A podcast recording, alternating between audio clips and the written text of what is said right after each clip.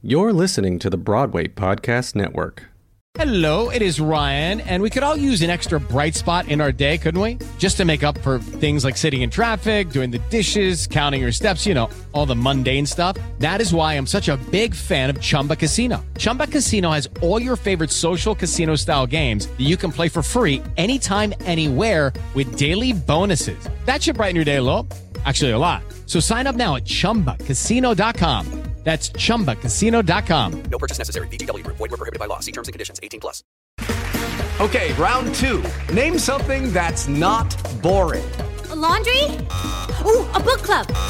Computer solitaire, huh? Ah, sorry. We were looking for Chumba Casino. That's right. ChumbaCasino.com has over 100 casino style games. Join today and play for free for your chance to redeem some serious prizes. ChumbaCasino.com. No purchase necessary. Void were prohibited by law. 18 plus. Terms and conditions apply. See website for details. Welcome to the fourth season of the Dramatists Guild Presents Talkback. I'm your host, Christine Toy Johnson. We've shifted our focus this year to talk about craft and inspiration. Our guests this season are my colleagues and friends from the Council of the Dramatists Guild of America. Our guests will give us a unique look into how they write, what makes a good story, and what drives them to keep working on the DG Council. Stay with us. Welcome back to Talkback. Amanda Green made headlines in 2021 when she became the first female president of the Dramatists Guild of America in its over 100 year history. Amanda sits down and shares details of collaborating with Billy Crystal in her Tony nominated musical Mr. Saturday Night, the inspiration she received from sitting under her father's piano, and how the Guild continues to motivate her. Madam President, will you please introduce yourself to our listeners? Of course. Thank you. My name is Amanda Green. I'm a biochemist. And I never knew that. See, this podcast is amazing. I learn all kinds of things. Yes. No, I am a lyricist, a composer, librettist, proud member of the Dramatist Guild, and truly happy to be here. Thank you so much. I'm so happy to talk to you. There are so many things that we could talk about. This season is all about inspiration and craft. I have some questions that I'd love to get started with.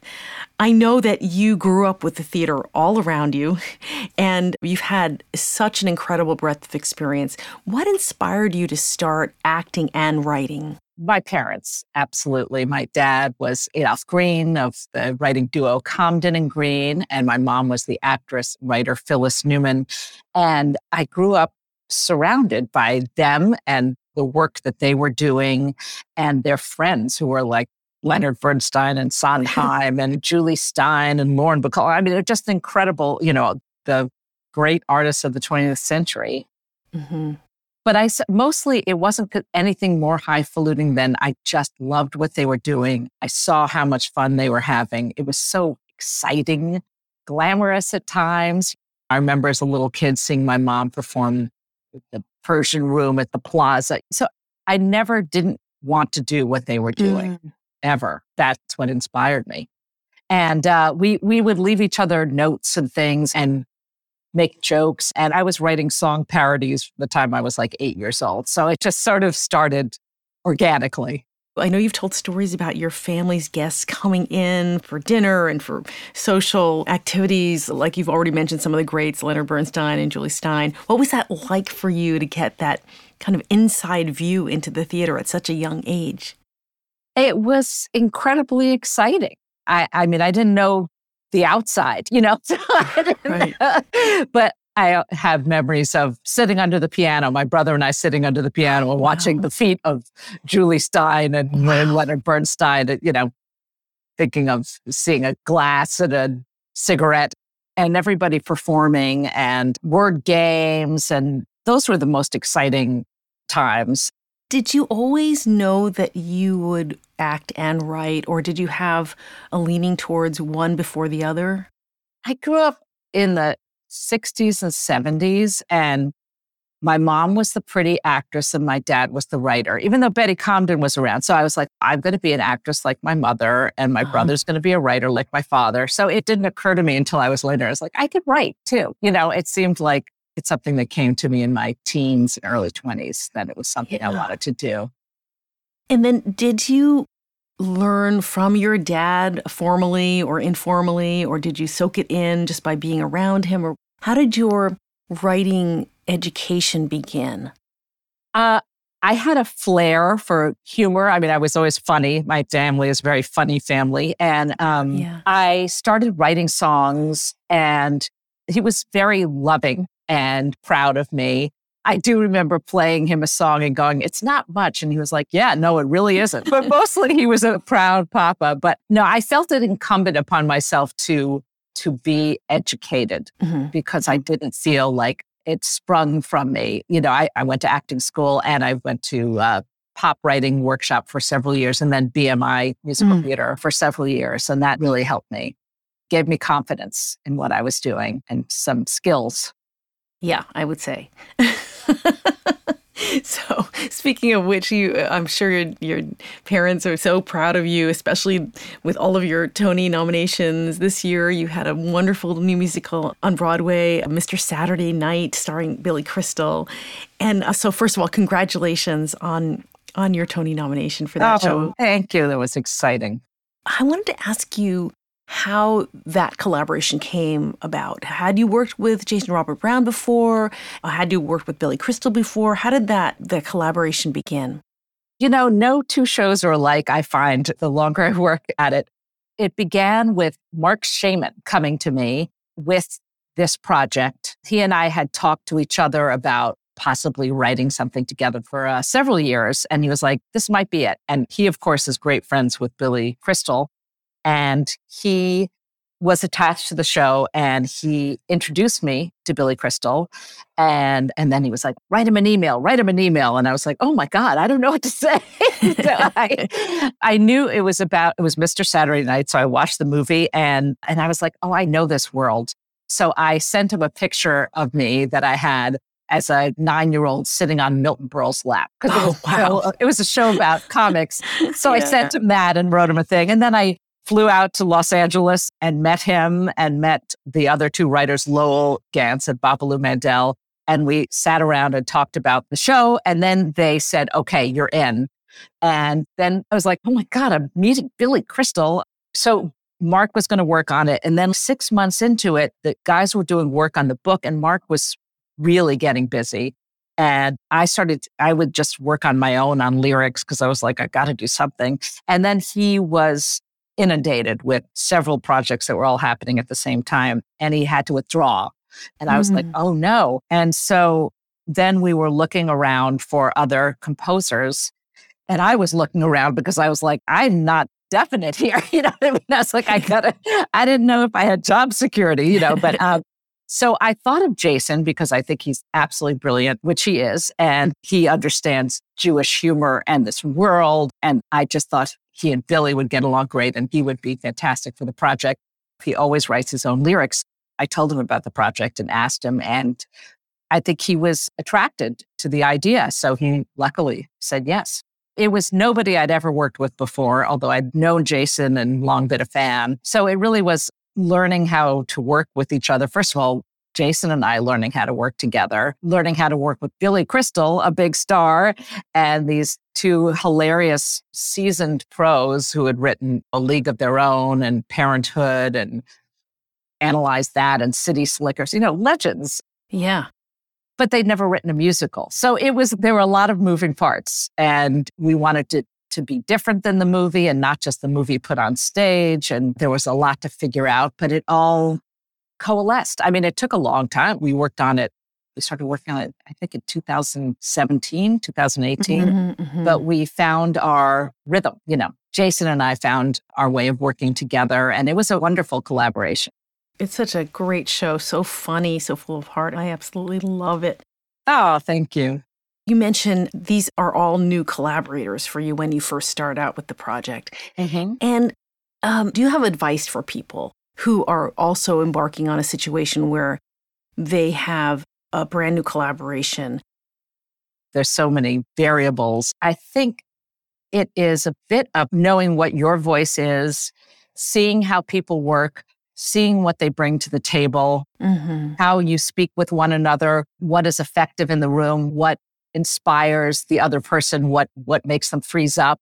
Working with Jason, I soon realized that I could not be in the same room with him and write a lyric. I couldn't like I not a word would come out of my pen or Why, my, why do you of my- think that is? I have no idea. As long as there was a door between us, even if I was right on the other side of the door, it was hilarious. And he found out that he couldn't write unless I was in the room. So oh, funny. Wow. I learned how to talk, you know, to Billy Crystal. He's a big star. You know, you learn like, okay, how do you do this? And the gentlemen, I call them the gentlemen. I just adore them, Lowell and Babaloo.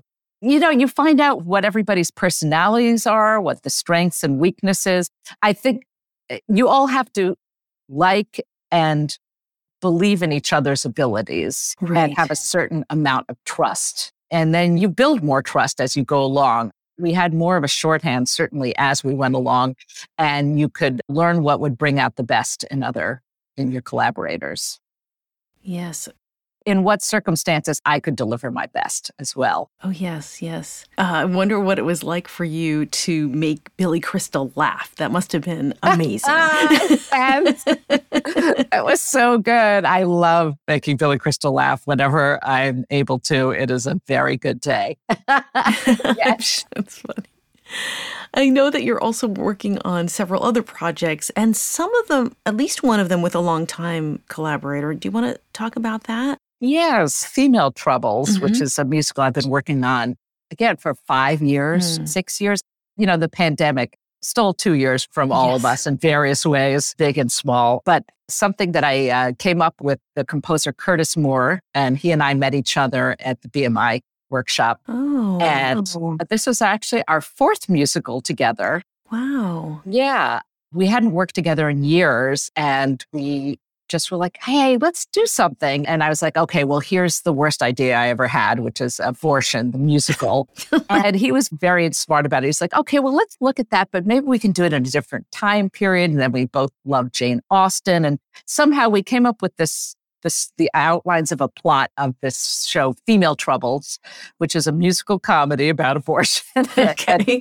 Takes place in 19th century England, in mm-hmm. Jane Austen's England, and a young lady is engaged to a man, and she has one night, one night's indiscretion with him, and then he goes off on a sea voyage for a year, and six weeks later, she finds out she's pregnant. And she finds out about this midwife who advertises cures for women with female troubles, hence the title. And we've been writing it with these two writers, Jen Crittenden and Gabrielle Allan, who are very funny writers who are extremely successful in TV. They've written for Veep, Seinfeld. They have a show out now on, on Fox, an animated show with starring Lisa Kudrow called Housebroken. They're amazing. But we worked together, and along the way, we asked Scott Ellis to direct, and now we have a producer. And Wow. yeah, Great. and knock on wood, I do believe we will be a year from now premiering the regional theater.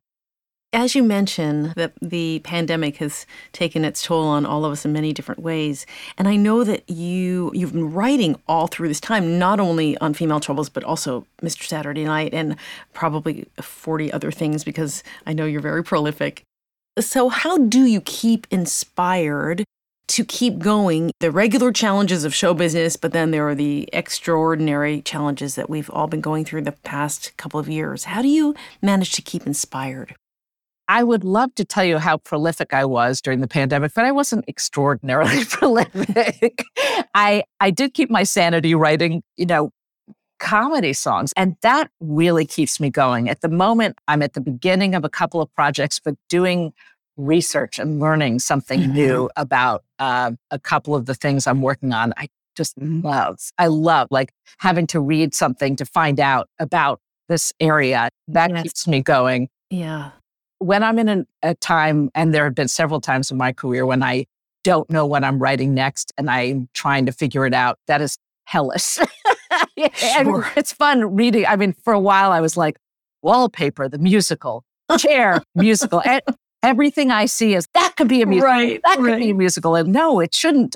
I've gone down some foolish roads in my fervent desire to have a musical to work on or something to work on. When you're looking around, like you're reading or you're just taking in uh, what's around you to hopefully spark an idea, what is the first sign that there's something in wallpaper, or the musical, or something like that that, that could turn into something? It's always different. And a first sign is if there's a character that turns me on, or Mm. certainly, as I said, like female troubles. Honestly, my answer to you would be talking to somebody else about it because I've had Mm. ideas that I think, as I said, I was joking about abortion, the musical, but I was stuck on like, how do you do it? And then talking to a collaborator, we're like, oh, okay, oh, that's a way forward. I think so. Sometimes I think I don't even know if the idea is a good idea until I'm talking to somebody else, and then I get sparked to it. But of course, if there's a, as I said, if there's a character that turns me on or a turn of phrase, like high fidelity, the first Broadway musical I wrote, I just, I love Nick Hornby's writing. I just would underline all these passages and go, Mm. oh my God, that's such a great lyric. That's such a great situation. And I Mhm. love the world. If I love the world, the people in it, if I feel the characters are left of center, need something, are deluded, are hopeless. I like characters who have poor characters. Mhm, Almost the mhm. hardest thing for me to write is she's a heroine, he's a hero. And I'm like, I don't know what to do with that. Right. But if, Archetypes, right? if Yeah. someone's messed up or has Yeah, yeah. a problem, then I love writing for them. Do you have any favorite experiences in the theater that come right to mind? Oh, yeah. Gosh, I've had so many. Walking into the theater for the first time, if you have a production, is just Uh-huh. something that you feel like you're just the luckiest person in the world. Being a, the first day of a reading of a show, and even just people looking at a script and starting to sing something you've written is Mhm. willing. A moment when um, I remember Doug Wright and I in, in a you know cabin uh, in the woods working on hands on a hard body and feeling like we'd hit on you know just a moment that was like oh my god this could really work lots of great moments yeah When you sp- speak about walking into the theater for the first time and then also spending the ensuing weeks or months as you're preparing the, the production, how is it to do rewrites as the show is on its feet already? we did a lot for Mr. Saturday Night, and I found it really interesting. I love doing it because I say that like being a writer in a show once people are performing it is like trying to fly a plane from economy. You know, you just you have no control whatsoever. So I loved being there and being part of the process and finding solutions. Of course, when you don't find solutions, then it could be really tough. There's something that there was one moment that we rewrote and rewrote, and then finally we're like, we're going to cut it. the Mm, entire oh, yeah. And then there were moments of inspiration where Jason turned to me and said, we have the wrong song for Billy at this moment. We got to write a whole new song. I was like, now? And he's, yeah, now. And we did it in a day. Billy Wow. loved it and he learned it. We were in rehearsals Mm-hmm. it was actually the night before we went to the theater. So it was like, you know, very dramatic. And Billy has an 11 o'clock number. And there was just a few lines that were like, yeah, they're kind of bullshit, you know, and I, I was trying to find solutions for it. And all of a sudden going, I, you know, working and working and all of a sudden going, oh, it's these two lines. I know it. That's it, you know, and telling them to him. And he's like, yeah, I'm going to do them tonight. And that was in the middle of previews. And he, Wow. he messed him up because he wasn't used to them. But you know, so moments like that are are thrilling. That. That's so exciting. I, I and I also can just picture you now when you and Jason decided to write a new song, going to your separate rooms and writing it together. Well, he's so fast. He's so fast that like by the time I got home that night, he sent me an email with melody, and I was like, "How do you do that so fast?" And then I just spent 24 hours in my pajamas, you know, writing lyrics. I want to shift our conversation a little bit to your service at the Dramatist Guild, which we're also grateful for. You're the Guild's first female president, and that's awesome. How has that been for you? First of all, thank you. You serve the guild. Uh, y- You're an inspiration to me, Christine. Oh, You know, my first week, I started out being terrified. Oh, And I think it was well, it was like, we have to make a statement about so and so. And I was like, oh my God. And learning how to navigate that. Honestly, one of the highlights at, is working with the officers, which is you and Branden Jacobs Jenkins and Chris Diaz. I just love the, having the four of us to bounce ideas off each Me other. too. And it's so um, fantastic. everybody's so smart in all different ways. And so I just think that the four of us together uh, make a good president. Oh. no, truly, I, I- truly. And I really like being in moments when there's a potential for something to change for the better. It's really exciting to be part of that. I mean, what a great group to be part of. The more I know about the guild and the more experience I have, the more I'm, the more enamored of it I am. Because someone said to me the other day, I have an agent and I have a lawyer. So what do I need the guild for? Hmm. They're going to do my contracts. And the answer is good for you. You have an agent. It's great. You have a lawyer. And those are wonderful things. But Mhm.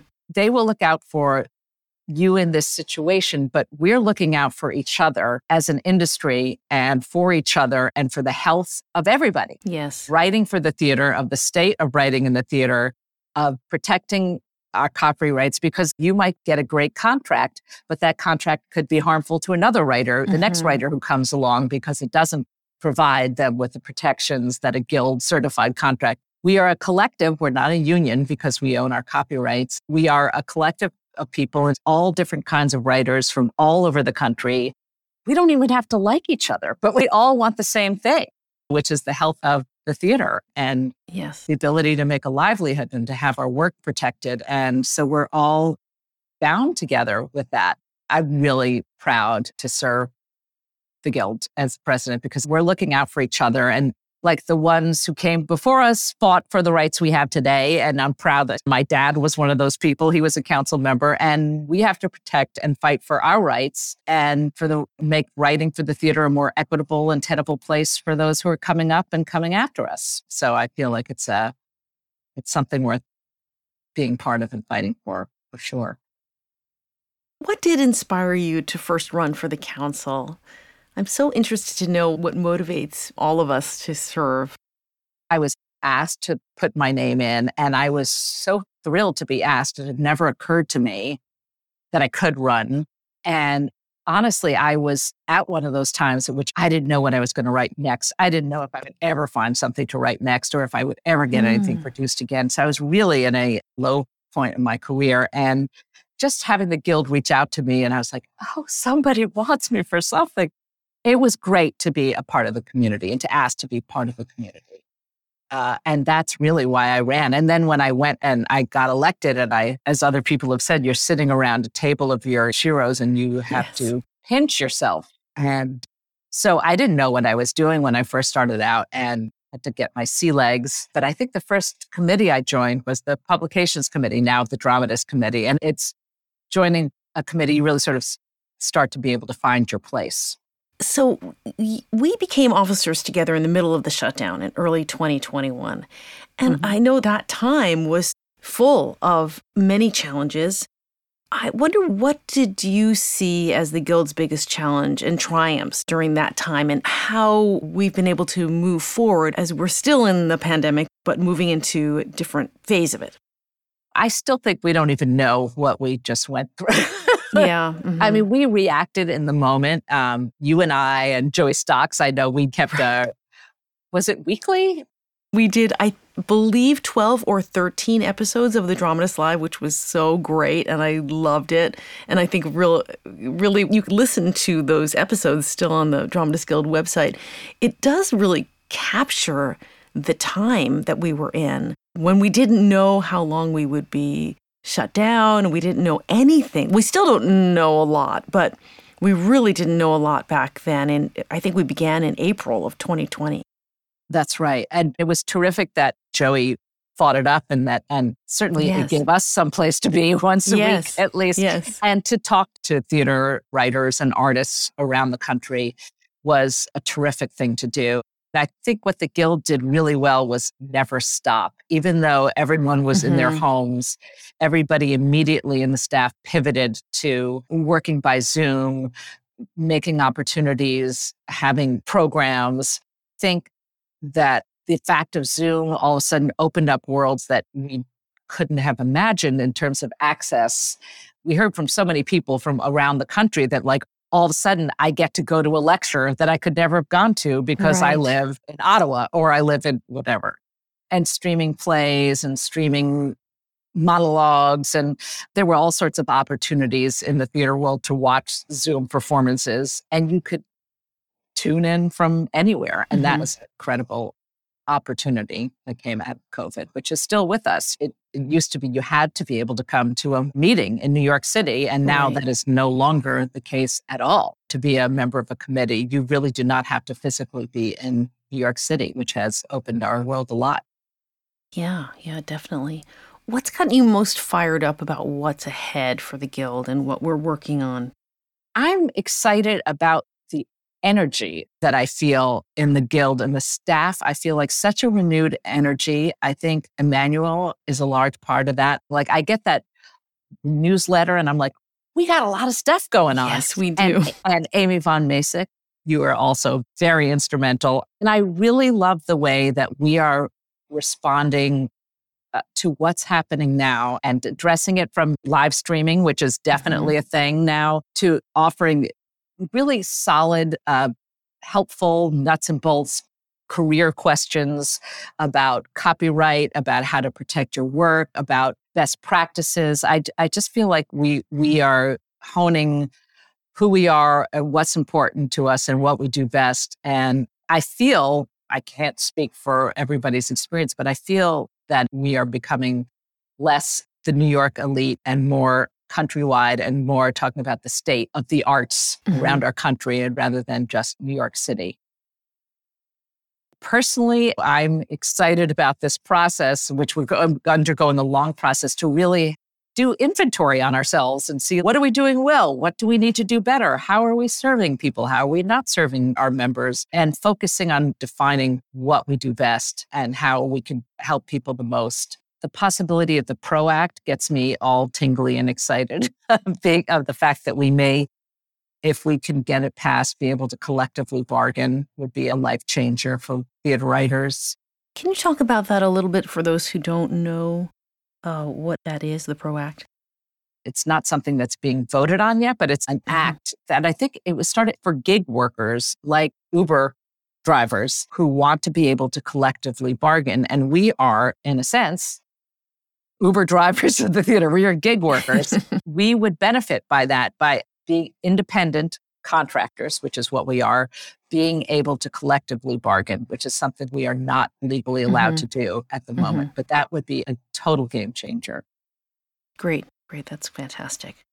If you want more information on the PRO Act, it's on the DG website. So just go to dramatistsguild.com and search for the PRO Act. And if it's something that means as much to you as it does to me, you can contact your local representatives and ask them to get it to a vote. Thank you to Amanda. This is our last episode of the season. To hear the rest of our season four or to catch up on seasons one through three, you can find us on the Broadway Podcast Network or Apple Podcasts. Please be sure to rate us and leave a review. Learn more about our guest from all our episodes by visiting www.dramatistsguild.com. This episode was produced by Amy Von Masick and me, Christine Toy Johnson. Music was composed by Andrea Daly. Special thanks to Dick and Rogers Sound Studio in Vancouver, British Columbia. Talkback is a production of the Dramatists Guild of America and is distributed by the Broadway Podcast Network. Join the conversation online by using hashtag DG Talkback. As always, to be continued.